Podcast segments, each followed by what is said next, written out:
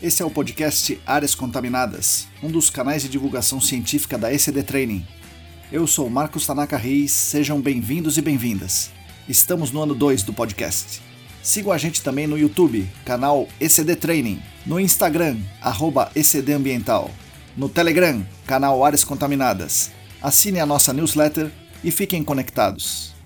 A trilha sonora foi composta pelos escalafobéticos Mauro Tanaka e Guilherme Durão arroba Azalato Sampa e arroba guilherme.durão.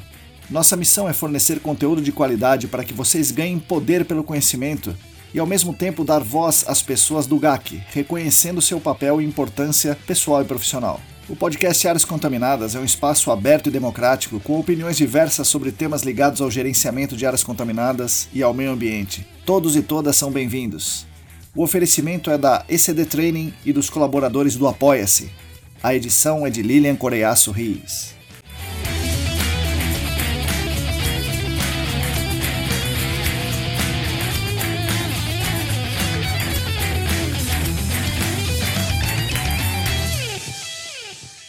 Olá!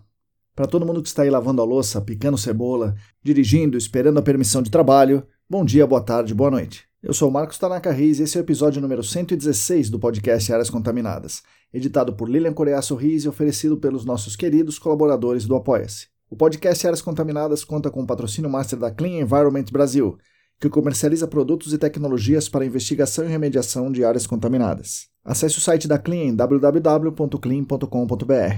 Contamos também com os patrocinadores Ouro, Laboratório E Consulting a Vapor Solutions e o patrocinador Prata, a LabCris, Análises Ambientais. Agradeço demais a companhia de todos e todas vocês. É uma grande honra para mim ter vocês aqui conosco, nos cedendo seu valioso tempo, sua valiosa atenção. Como eu disse, os nossos canais são mantidos com a ajuda dos colaboradores financeiros no Apoia-se. Quem quiser e quem puder contribuir financeiramente conosco será muito bem-vindo, muito bem-vinda, e ajudará não só a mim, mas toda a nossa comunidade, garantindo a continuidade e lançamentos de conteúdos gratuitos para todas e todos, aqui no podcast, lá na newsletter. Para fazer essa contribuição financeira é só acessar o site apoia.se barra ecdambiental. É simples, é seguro e você escolhe como fazer esse pagamento, se é com boleto, se é com cartão, etc.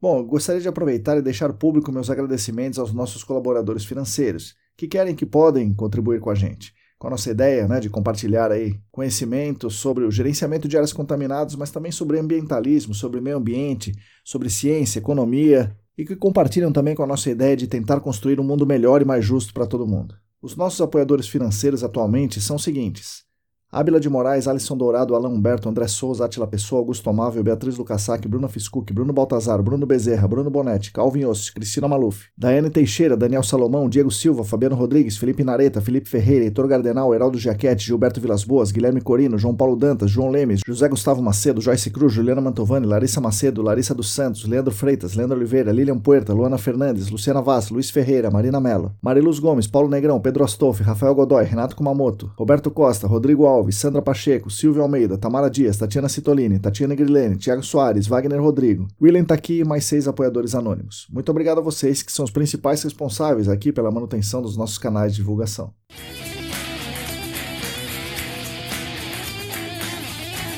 Bom, esse aqui vai ser mais um episódio especial, mais curto, mais técnico, direto ao ponto. Ao invés de entrevistar algum convidado, que é uma coisa bem legal, eu vou fazer aqui uma explanação com um comentário sobre um tema específico. Muita gente me disse que esse tipo de episódio aí mais técnico, mais direto, é importante para empoderarmos mais as pessoas. Porque aqui a gente fala de temas que nem todos têm acesso facilitado, porque não consegue lá frequentar o SENAC ou outra universidade, nem os cursos, webinars, eventos. Então, a ideia está sendo intercalar as entrevistas com esses episódios aqui, técnicos, né, mais curtos aí para o pessoal poder ter essa vivência, ter essa convivência com os temas técnicos também. Nesse episódio aqui eu vou falar novamente sobre hidrogeologia aplicada ao GAC. Falei sobre esse tema no episódio 75, vi que muitos conceitos importantes ficaram de fora. Resolvi fazer a segunda parte no episódio 114, onde eu foquei na hidrostática e na hidrodinâmica, e daí dentro da hidrogeologia eu, eu foquei nos conceitos de potencial hidráulico e as relações dele, né? Carga hidráulica, superfície potenciométrica, mapa potenciométrico, e hoje tento avançar para a parte 3, falando do experimento de Darcy, de condutividade hidráulica e de velocidade do fluxo subterrâneo. Mas antes do episódio em si, eu gostaria de dar algumas pequenas mensagens para vocês a primeira é que eu gostaria de convidar vocês a ouvirem a nossa série Screening de Notícias. É um mini podcast que lançamos para comemorar nossos dois anos no ar aqui no podcast Eras Contaminadas. A série Screening de Notícias já tem quatro episódios, o quinto está quase pronto. Nele, nós falamos as principais notícias do GAC, meio ambiente e ciências, como se fosse na newsletter, mas em formato podcast, com a apresentação da nossa editora e comandante-chefe Lilian Coreaço Rios. A terceira é que estão abertas, só por mais uma semana ou duas, as inscrições para o processo seletivo da 23ª turma da pós-graduação em gerenciamento de áreas contaminadas do SENAC.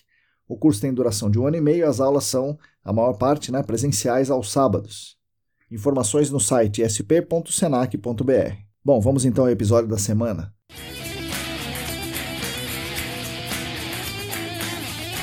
Vamos começar falando pelo experimento de Darcy. O Henri Darcy era um engenheiro, um engenheiro francês que fez vários experimentos e publicações que melhoraram muito o nosso entendimento sobre a hidráulica. Um deles, em particular, um desses experimentos, é, nos acompanha até hoje no GAC. Estabelece alguns dos conceitos mais importantes do nosso trabalho. Então, precisamos, né, precisamos muito agradecer ao grande senhor Darcy. Antes de falar do experimento em si, eu gostaria de esclarecer o conceito de vazão. Vazão é quanta água ou qual volume de água que passa por uma superfície, passa por uma área em um determinado tempo. Por exemplo, quanta água sai por uma torneira ou por um chuveiro por hora, ou quanta água sai da célula de fluxo por minuto. Isso, então, volume pelo tempo, isso é a vazão. A vazão pode ser medida nesses casos em que eu falei, né? pode ser medida tranquilamente, mas no caso de um rio, por exemplo, como é que ela pode ser medida? Como é que ela pode ser determinada? A vazão é a multiplicação, então, da superfície pela qual a água passa, obviamente por uma superfície perpendicular ao fluxo, multiplica-se essa área, né, essa superfície, pela velocidade com que a água passa por, a, por essa superfície. Então, a multiplicação da área transversal ao fluxo pela velocidade do fluxo nos dá também a vazão. No nosso exemplo do rio, a superfície pela qual a água passa é medida em metros quadrados, né? a superfície transversal ali do leito do rio. Se medirmos a velocidade da água que passa por essa superfície em metros por segundo, por exemplo, quando multiplicarmos as duas grandezas, teremos aí metros cúbicos por segundo. Metros cúbicos por segundo é a medida da vazão. Então a gente pode calcular a vazão obtendo a área da seção transversal e multiplicando pela velocidade do fluxo do rio, uma vez que é muito difícil medir diretamente a vazão de um rio. Né? E aí, por outro lado, no caso da torneira, a gente consegue facilmente medir a vazão da torneira. E consegue também tranquilamente medir a área da superfície por onde sai a água da mangueira. Tendo essas duas medidas, nós podemos, com uma relativa facilidade, calcular a velocidade com que a água sai pela, pela torneira. Basta dividir a vazão, né, que sai da torneira, pela área né, dessa seção transversal aí, pela seção da boca da torneira aí, a gente dividindo a vazão pela área, nós temos a velocidade com que a água sai da, da torneira. Obviamente, nós temos que acertar as unidades aí. Então, se a gente mantiver uma vazão fixa, se reduzirmos a área da superfície pela qual a água tem que passar, por exemplo, estrangulando a saída de água da torneira, a gente certamente vai aumentar a velocidade com que a água passa por ali, para você manter a mesma vazão. Se você dá uma fechadinha na torneira e tem que manter a mesma vazão, você percebe que a água sai com muito mais velocidade. E também é fácil a gente perceber que se a gente mantiver a área fixa, ou seja, a mesma superfície por onde sai a água, quando a gente aumenta a vazão, a gente aumenta a velocidade. Então a velocidade é diretamente proporcional à vazão.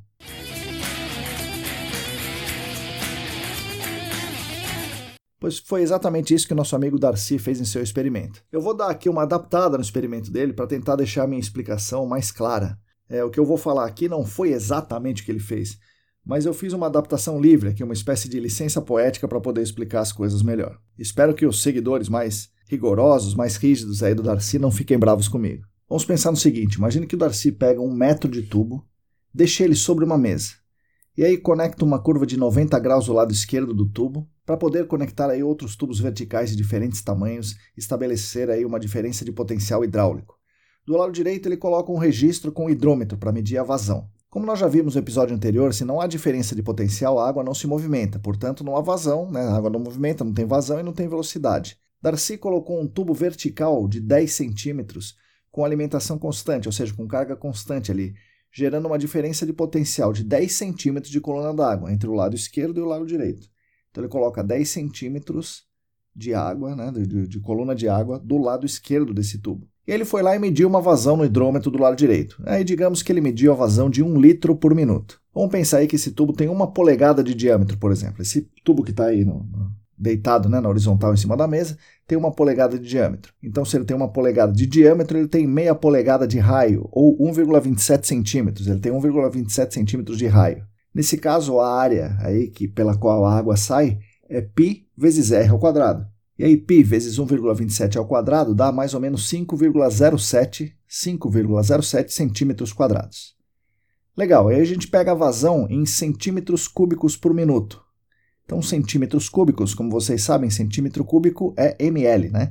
Então, a vazão em centímetro cúbico por minuto, ou ml por minuto, dá 1000 ml por minuto. Era 1 litro por minuto, a gente vai transformar em ml por minuto, dá 1000 ml por minuto, ou 1000 centímetros cúbicos por minuto. Se dividirmos aí esses 1000 centímetros cúbicos por 5,07 centímetros quadrados, que é a área, nós temos uma velocidade de água que sai por ali de 197 centímetros por minuto. Então é assim que ele tira a velocidade. Botou uma diferença de potencial, essa diferença de potencial faz o movimento da água, essa água movimentando tem uma vazão, você tem a vazão e tem a área, você calcula a velocidade.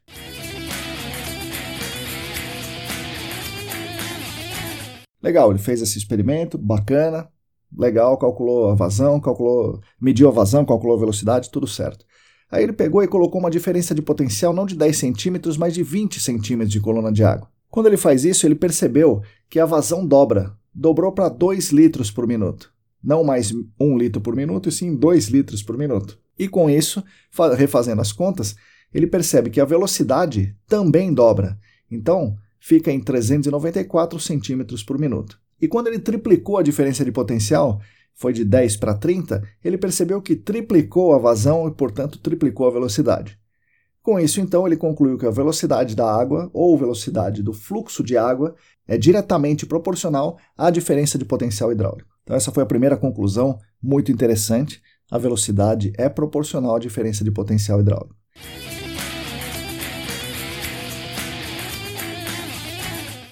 Aí ele resolveu então colocar areia no tubo e submetê-la à mesma diferença de potencial de 10 centímetros. Quando ele faz isso, ele percebe que a vazão era muito menor do que 1 litro por minuto. Consequentemente, com a vazão menor que 1 litro por minuto, a velocidade da água era muito menor também, já que a velocidade é totalmente proporcional à vazão. Como a única diferença entre uma situação e outra foi a areia colocada, então ele concluiu que era esse material, ou seja, a areia, nesse caso, né, nesse nosso exemplo, era a areia que causava um retardamento na água, uma redução na velocidade da água. E aí, com a mesma areia, ele dobrou a diferença de potencial e a velocidade do fluxo dobrou. A vazão e a velocidade dobraram também. E aí ele triplicou a diferença de potencial e a velocidade também triplicou a partir daquele valor menor, mas ela triplicou também. De modo que, ainda que haja uma redução na velocidade por causa do material colocado no tubo, por causa da areia, esse material não altera a relação direta entre diferença de potencial e velocidade de fluxo. Nesse momento, Darcy concluiu que a velocidade de fluxo é igual à diferença de potencial multiplicada por uma constante. Na fórmula há um sinal negativo, né, negativo entre aspas, porque a constante, primeiro porque a constante age no sentido contrário ao, ao do fluxo, né? E o fluxo também ocorre no sentido oposto ao do maior potencial. Ele vai do maior potencial para o menor, então é como se o potencial decrescesse com o fluxo, por isso tem aquele sinal de menos ali, né? Que serve para dar uma enganadinha na gente, mas é um, um sinal de menos só para dizer que o, o sentido é do decrescimento do potencial hidráulico. Bom, essa constante, essa constante decorrente da areia que ele colocou, o Darcy deu o nome de condutividade hidráulica e deu como símbolo a letra K, letra K maiúscula. Então a letra K maiúscula representa a condutividade hidráulica. Quanto maior essa constante, mais facilmente a água flui por esse material. Então, essa constante, a condutividade hidráulica, representa quanto aquele material que ele colocou num tubo ou material que está presente na natureza permite que a água ande por ele, ande pelos poros dele.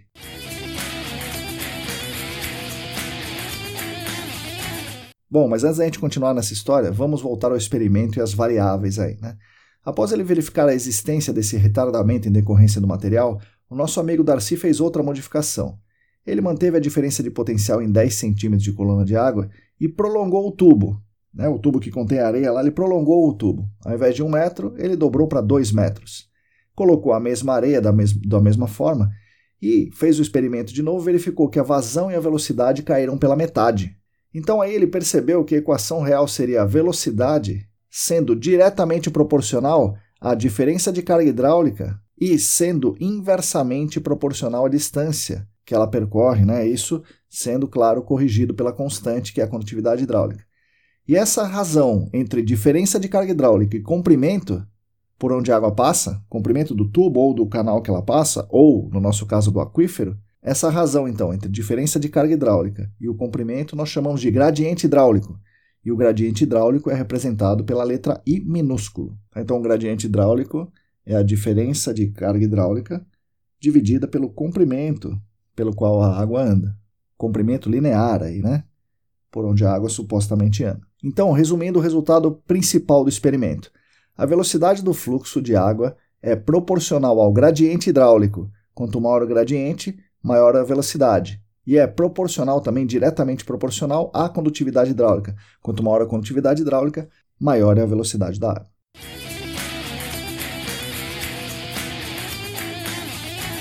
Bom, legal, vamos falar alguns pequenos detalhes adicionais aí do experimento. Após esse sucesso no experimento, ele teve uma outra ideia. E se ao invés de água ele colocasse mel? Ao repetir o experimento, então, usando mel, ele concluiu que a relação permanece. A velocidade do fluxo é diretamente proporcional ao gradiente hidráulico. No entanto, a velocidade é significativamente menor, porque a constante nesse caso muda. Então, podemos concluir que a condutividade hidráulica depende da viscosidade do fluido. E como vocês devem saber, quanto maior a temperatura do fluido, menor a sua viscosidade. Então é razoável pensarmos que a condutividade hidráulica é maior na água quente do que na água fria. Por isso, K, a condutividade hidráulica, que a gente calcula, que a gente determina, é considerando a água a 20 graus Celsius. Existem algumas pequenas correções a fazer quando a água está numa temperatura diferente, mas, no entanto, a diferença é muito pequena, então dá para a gente considerar o mesmo valor aí nos, nas nossas águas subterrâneas, uma temperatura aí girando ao redor dos 20 graus, né? 20, 22, 25, 18. Então, é, a diferença é muito pequena aí da viscosidade com essa variação pequena de temperatura. Só que, para fluidos muito mais viscosos que água, por exemplo, mel, diesel ou PCE, podemos imaginar facilmente que a condutividade hidráulica ou melhor, a permeabilidade do solo ao fluido que nós estamos avaliando é muito menor do que a condutividade hidráulica real, né? Condutividade hidráulica é a permeabilidade à água. Tem uma regrinha para a correção do K, que é fazer a relação simples de viscosidade da água a 20 graus Celsius pela viscosidade do fluido em questão e multiplicar pelo K. E aí, se a viscosidade for muito grande, o seu K vai diminuir bastante. Mas nem sempre é só isso, só a relação de viscosidade teremos que considerar a tensão superficial, teremos que considerar outras forças que podem atuar na, na retardação do movimento do fluido. Mas só para começar, a gente teria que fazer a conta da relação entre viscosidade da água e viscosidade do fluido, para a gente saber o quão mais lento é a velocidade de percolação desse fluido por aquele material que a gente sabe a condutividade hidráulica.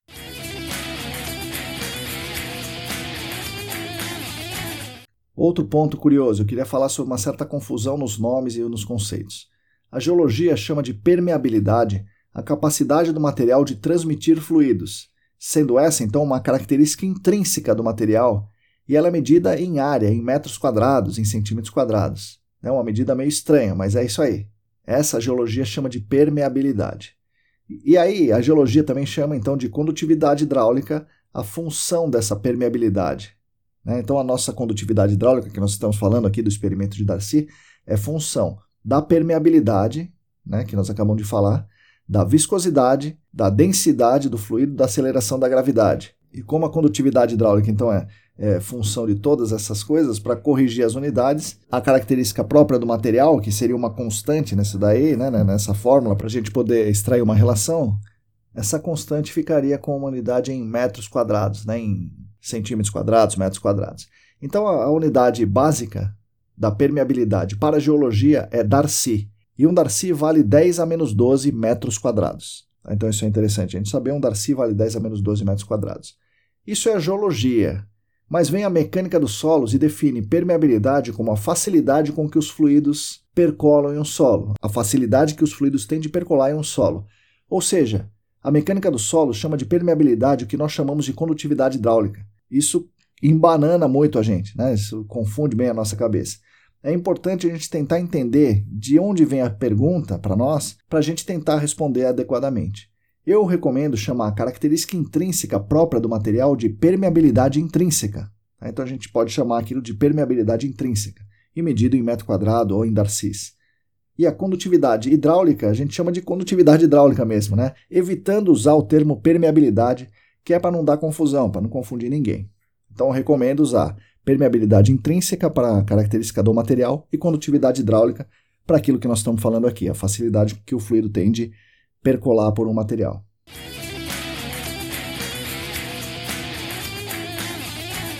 Então, só para arredondar aqui essa história, matematicamente a condutividade hidráulica é diretamente proporcional à permeabilidade intrínseca, diretamente proporcional à densidade específica do fluido, diretamente proporcional à aceleração da gravidade e, inversamente proporcional à viscosidade do fluido. Condutividade hidráulica é permeabilidade intrínseca vezes densidade específica vezes aceleração da gravidade, dividido pela viscosidade. Bom, além das características do fluido, de onde vem essa facilidade ou dificuldade da água em percolar em um determinado tipo de solo? Vamos aqui tratar do solo, né, não da rocha. Bom, essa facilidade vem basicamente do tamanho dos grãos, do arranjo desses grãos, do tamanho dos poros e de eventuais estratificações nesse material. Em geral, quanto maiores forem os grãos, mais fácil será a água percolar por esse solo. Quanto mais uniforme forem os grãos, também é mais fácil a água percolar por ele. Então a condutividade hidráulica é geralmente maior em areias do que em argilas, e é maior em areias mal selecionadas com grãos homogêneos do que em areias bem selecionadas com grãos de tamanhos variados. Mas cuidado, a relação da condutividade hidráulica não é direta com a porosidade. As argilas têm grande porosidade, tipicamente porosidade maior que a das areias, porém têm menor permeabilidade, seja a permeabilidade intrínseca, seja a permeabilidade que a gente chama de condutividade hidráulica. Isso acontece pelo arranjo dos grãos, que faz com que os poros das argilas não tenham muita conexão. Então, os espaços vazios não estão conectados e, portanto, não possibilitam o fluxo de fluidos por eles, né? não possibilitam um bom fluxo de fluidos por eles. Esses poros sem conexão formam as chamadas zonas de estagnação. Nesse caso, dizemos que a porosidade específica das argilas é bem menor que a porosidade específica das areias, ou seja, os poros interconectados das areias são proporcionalmente muito mais numerosos, têm muito maior relação com o volume de vazios do que o das argilas. Então, as argilas têm poucos poros interconectados, têm uma porosidade específica baixa.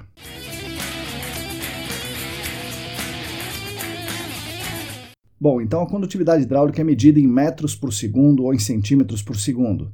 E é, das grandezas que trabalhamos dentro do GAC, a que tem maior variação. A condutividade hidráulica pode variar até 13 ordens de grandeza, ou seja, o material pode ter uma condutividade hidráulica dezenas de trilhões de vezes maior que, que a condutividade hidráulica de outro material. Sendo assim, a variação da condutividade hidráulica é a variação mais importante do nosso trabalho e certamente governa o fluxo de água e o transporte de contaminantes. Não há investigação, muito menos remediação, sem um bom entendimento da variação da condutividade hidráulica naquele seu site. E aí, uma coisa importantíssima que temos que pensar e que temos também que entender muito bem é, como eu falei, a variação da condutividade hidráulica. Então, entender a variação é fundamental. Não dá para a gente obter um valor único de condutividade hidráulica que represente um site inteiro, porque não existe um valor único que represente o site inteiro. Imagina você fazer o seguinte: tirar uma média de coisas que variam astronomicamente, variam várias ordens de grandeza. Vamos aqui dar um exemplo. Imagine mil, o valor mil, número mil, ou 10 ao cubo, 10 elevado à terceira potência. E agora imagine o valor 1, ou 10 elevado a zero. Então você tem um 10 elevado a 3 e 10 elevado a zero. Então são três ordens de grandeza. Se você tirar uma média do 1000 e do 1, a média entre 1000 e 1 é 500 e meio, certo? A média então é 500 e meio. Se você colocar em notação de potência de 10, você vai ter um 5 vezes 10 ao quadrado, ou 5 vezes 10 à segunda potência, que é muito mais próximo do 1000, do 10 ao cubo, né, do 10 à terceira potência, do que do 1, né, quando a gente vê em ordem de grandeza. Então, quando você tem um número muito grande e um número muito pequenininho, quando você tira uma média aritmética, você faz com que essa média fique muito próxima do número grandão. Então, não tem sentido. A média entre 1000 e 1 é 500 e dá a impressão que o 500, quando você põe em ordem de grandeza, dá a impressão que o 500 está muito mais perto do 1000, quando na verdade está é, tá na média dos dois. Então, tirar a média de condutividades hidráulicas com números que variam várias ordens de grandeza não tem o menor sentido, não tem cabimento. Além de não ter um sentido assim matemático, né, a gente pode dizer que isso não tem nenhum sentido prático, falando em média de condutividade hidráulica. Porque imagina um trecho do site com condutividade hidráulica de 10 a menos 2 e outro trecho do site com condutividade hidráulica 10 a menos 6. Então, não dá para a gente tirar uma média disso. A gente tem, na verdade, é que saber onde cada uma dessas condutividades hidráulicas está e fazer o nosso trabalho com base nessa variação de condutividade hidráulica. Tem um lugar que é 10 a menos 2, então a água se comporta de uma forma. Tem outro que é 10 a menos 6, a água se comporta de outra forma. Então, tirar a média em condutividade hidráulica é um negócio que não tem sentido, nem matemático e nem do dia a dia prático da nossa investigação.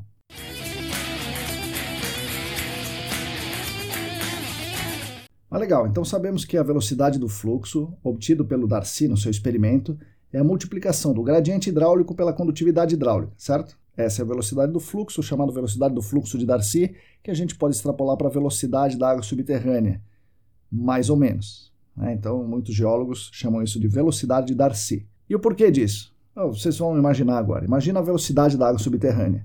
A água se move pelos poros do solo, que tem uma determinada condutividade hidráulica. Mas esses poros são irregulares. Então, aquela partícula da água, aquela molécula de água, não anda em linha perfeitamente reta pelo material do solo. Pense o seguinte: se a água tem uma velocidade média de 10 cm por segundo, né, calculando a condutividade hidráulica vezes o gradiente, dá 10 cm por segundo em um determinado solo com uma condutividade hidráulica submetida a um gradiente hidráulico fixo, essa velocidade é a velocidade média da água nesse trecho. Para andar do, do, ponto A, onde tem um potencial hidráulico, até o ponto B, que tem um potencial hidráulico menor. Pode ser que você esteja confuso com isso, mas pense o seguinte: imagine a distância entre São Paulo e Sorocaba. A distância entre São Paulo e Sorocaba em linha reta é 100 km. Se eu levar uma hora de carro para chegar em São Paulo, daqui, partindo daqui de Sorocaba, a minha velocidade média para chegar em São Paulo é 100 km por hora. Porém, se a estrada tiver muitas curvas, ou se, a, se eu tiver que fazer muitos desvios na estrada, pega um caminho por aqui, pega um caminho por ali, então o meu caminho real, a minha velocidade real, a minha distância real percorrida é maior que os 100 km. Vamos dizer então que a minha distância percorrida seja 50% maior, portanto 150 km. Como eu demorei aquela uma hora, a minha velocidade média foi 100 km por hora, porém a minha velocidade real, a velocidade que eu andava no meu carro, era de 150 km por hora, ou 50% maior. Então, se a distância é 50% maior, a minha velocidade é 50% maior. Se a distância percorrida fosse o dobro, ou seja, se eu andasse 200 km e chegasse em uma, em uma hora, aí eu teria a minha velocidade real do meu carro de 200 km por hora. E aí com a água, pessoal, é a mesma coisa. Quanto maiores forem os desvios que a água tem que fazer, maior será a sua velocidade real, a velocidade da partículazinha de água. E esses desvios, quanto mais desvios, é, esse número de desvios aí é dado pela porosidade efetiva. Quanto maior a porosidade efetiva, mais conectados estão os poros. Portanto, menos desvios a água faz. Quanto menor a porosidade efetiva, mais desvios a água faz. Portanto, maior é a velocidade da partículazinha de água. Então é por isso que muita gente faz a correção da velocidade da água. Diz que a velocidade real da água é a velocidade de fluxo de água, essa velocidade de fluxo de água que é dada pela equação de Darcy, dividir esse valor pela porosidade efetiva. Nesse caso, a velocidade, entre aspas, real da partícula de água seria o gradiente vezes a condutividade hidráulica dividido pela porosidade efetiva. Como a porosidade efetiva é uma fração, é um número menor que 1, né, o número entre 0 e 1, você vai dividir por um número, número entre 0 e 1, a velocidade real é sempre maior que aquela velocidade obtida pela equação de Darcy. Então muita gente faz isso, a correção, então, para essa velocidade da partícula de água se movendo pelos poros. Mas atenção, muita atenção, porque agora é uma coisa assim muito, muito importante. Essa correção para velocidade, considerando a porosidade efetiva, é para a velocidade real da partícula da água, a chamada velocidade de arraste dessa água. Essa velocidade de arraste é calculada com o objetivo de avaliar se essa velocidade é capaz de causar um fluxo turbulento ou de arrastar partículas em uma fundação, entre outras aplicações. Para o nosso caso, a velocidade da água subterrânea em um aquífero homogêneo e uniforme, e aí nós vamos considerar que nós estamos falando de uma única unidade de estratigráfica, um aquífero homogêneo uniforme é uma unidade de estratigráfica, se você tiver uma única unidade de estratigráfica, você tem que ter uma única unidade de estratigráfica para fazer qualquer avaliação né, do seu site. Nessa unidade de estratigráfica, a velocidade da água subterrânea entre o ponto A e o ponto B, que tem uma diferença de potencial, que tem um gradiente hidráulico, é dada pela equação de Darcy sem correção nenhuma. Porque o experimento de Darcy se valeu dessa condição. E não importa quanto a água desvia por essa unidade do estratigráfico, o que importa é em quanto tempo ela percorre a distância. porque você quer saber em quanto tempo o contaminante dissolvido nessa água subterrânea percorre essa distância.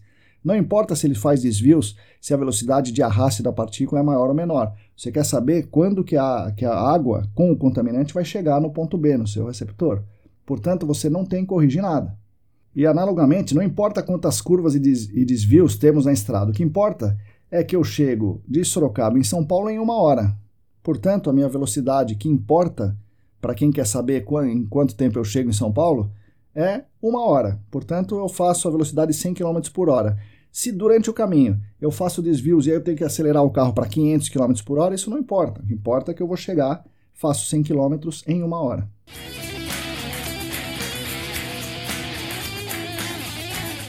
Isso pode ser um pouco controverso, porque a hidrogeologia clássica diz que nós temos que corrigir a velocidade pela porosidade efetiva, porque experimentalmente foi observada uma velocidade de fluxo maior do que a calculada com base no gradiente de condutividade hidráulica. Então, eles fizeram experimento, por exemplo, com um traçador, que vai ser objetivo de um outro podcast lá na frente, e constataram que a velocidade da água subterrânea é maior do que aquela esperada pelo gradiente de condutividade hidráulica.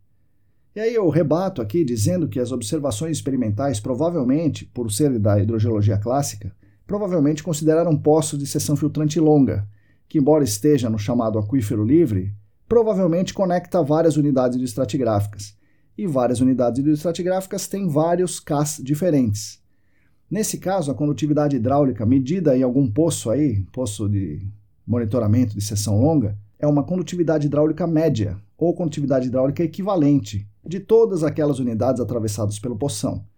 Portanto, essa condutividade hidráulica já é uma medida irreal, e é por isso que provavelmente ele se enganou no cálculo da velocidade esperada para a água subterrânea. E aí imagina a média, né, a condutividade hidráulica média de todas as unidades em um poço. Por ser média, sempre vai ter uma unidade de estratigráfica com valor de K maior que o da média. Então, a velocidade da água é dada por essa unidade mais condutiva, e a água, por essa unidade que é mais condutiva, chega antes no posto de observação, dando a impressão que devemos corrigir a velocidade pela porosidade efetiva. Mas, na verdade, o que nós temos é que instalar postos de monitoramento em uma única unidade de estratigráfica, o que é difícil de ser feito. Ainda mais olhando para a escala né, de uma cidade, que a hidrogeologia clássica olha, né, uma bacia hidrográfica tal. No nosso caso, na escala do site, a gente tem que instalar o poço em uma única unidade de estratigráfica e fazer o cálculo da velocidade sem corrigir pela porosidade efetiva. Para nós, a porosidade efetiva não faz diferença no cálculo da velocidade da água subterrânea.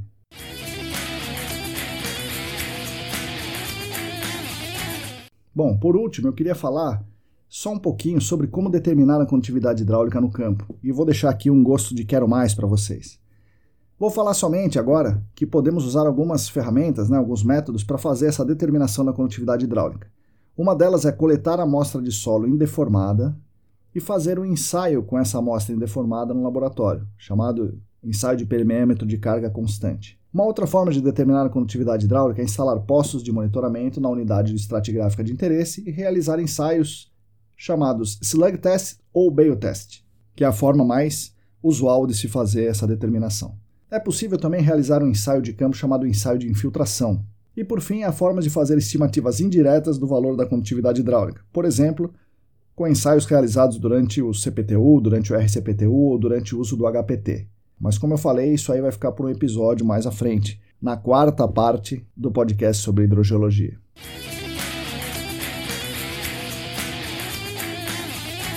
Bom, espero que tenham gostado do experimento de Darcy e que tenham aceitado a minha licença poética para a interpretação desse experimento. Aliás, o Darcy não inventou, mas ele melhorou e popularizou o uso do tubo de Pitot, que usamos até hoje para medir velocidades de fluxo em muitas unidades aí de tratamento, inclusive em operações unitárias ligadas à remediação. Então, o tubo de Pitot também tem a mão do Darcy ali. Agradeço mais uma vez a atenção de todos e todos vocês. Aguardo suas críticas, sugestões, comentários, opiniões e tudo mais. Agradeço novamente aos nossos patrocinadores, a Clean Environment Brasil como patrocinadora Master, o Laboratório E-Consulting e a Vapor Solutions como patrocinadores Ouro e a LabCris Análises Ambientais como patrocinador Prata. Nós da SD Training, junto com vocês, continuaremos lutando por um mundo melhor e mais justo para todas e todos e para as futuras gerações. Sigam a gente nas redes YouTube, Telegram, Facebook, Instagram, assinem a nossa newsletter e fiquem conectados. Repetindo, se você quiser e se você puder, Contribua financeiramente conosco. O site é apoia.se barra A todas e todos vocês, muito obrigado e até a semana que vem.